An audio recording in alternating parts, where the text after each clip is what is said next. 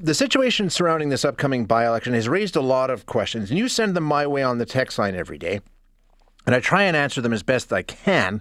But we thought, you know what, it might be a good idea to get somebody to sort of walk us through some of the rules around by elections. Now, some of the rules around by elections aren't really rules, they're more you know, it's a convention, if you will, or just something that uh, typically goes this way. But there are rules that are written, and then there's rules that are unwritten, and uh, I think it's a little confusing for some people. So Lori Williams joining us now.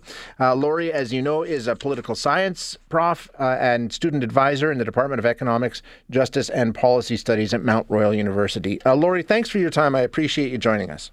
It's great to be with you, Shane. So, uh, so I think we have two issues here. First, the by-election that is happening. We'll deal with that. We also have the one that isn't. We'll get to that in a minute. But the one that is happening, Brooks Medicine Hat, November 8. Um, mm-hmm. What we're seeing in this case, and I know a lot of people are getting up in arms about, oh, she doesn't even live in the riding. Doesn't matter, right? There is nothing illegal or untoward with what's happening around this by election. This has happened before. Yes.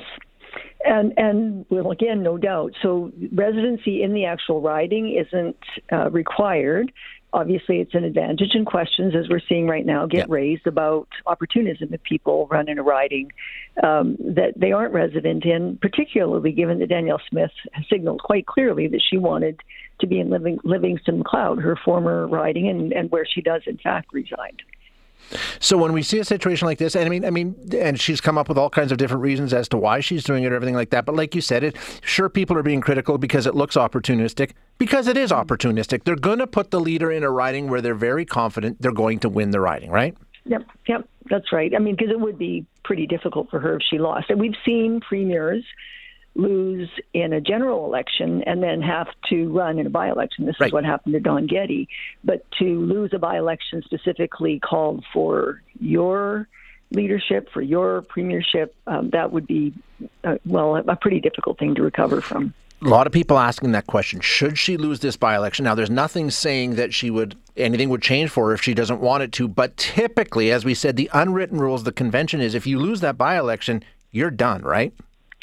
Well, politically, it's a, a very difficult blow to recover from.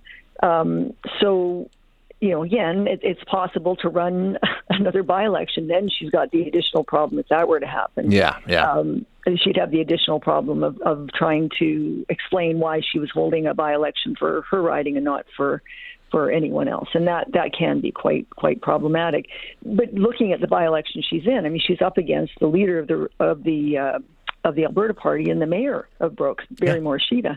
So you know, this this may not just be a cakewalk for yeah. her. Certainly, she thinks she's going to win it, and there are good reasons to think that that, that will be the case. But uh, it may it may be a bit more competitive than than Livingstone Macleod, for example. Yeah, and not a slam dunk. I think it could be interesting. Uh, the other question around that is, uh, and I don't know if it's because Barry Morishita is the leader of the Alberta Party, if that changes the equation. But in in other instances like this, where a premier is seeking a seat in a safe riding, in some cases, perhaps not all opposition parties will sort of stand down for the good of we want the premier in the legislative assembly. They won't contest it.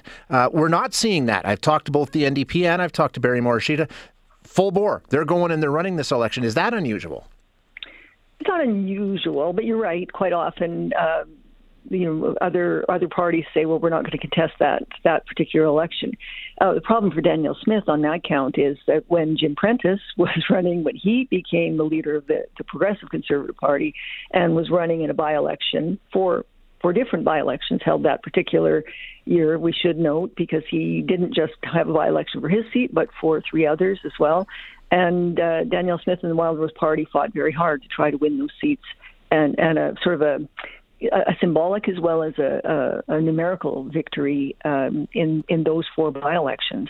So for Danielle Smith, it's not going to be possible for her to consistently sort of uh, ask ask for concessions that she wasn't willing to give to Jim Prentice when he was running for yeah. seat when he became premier. Very interesting. Okay, now the by-election that isn't happening, Calgary Elbow. A lot of people talk. Well, hang on, you've got a vacant riding. Why don't you run a by-election here? There. What are the rules? Because some people say, well, you don't typically run a by-election if you're less than a year from a general. Other people say, yeah, you do. So, what are the actual rules that are in law saying this is what must happen around a vacant riding?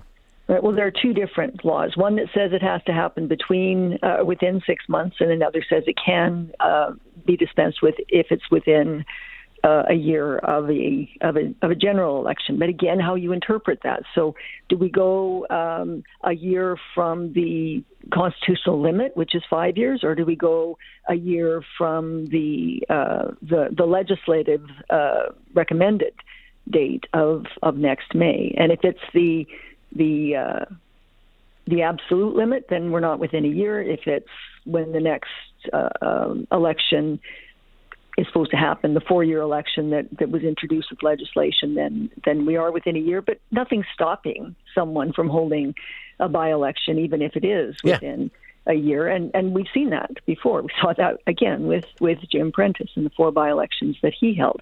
The the critical thing I think to uh, to look at here is not so much what the rules are, but the fact that they're being applied inconsistently. So yes. we do need a by-election in Brooks Medicine Hat, but we don't need a by-election in Calgary Elbow, even though that seat has been vacated for longer. And and I think you know Danielle Smith has un, sort of unusually made some significant missteps.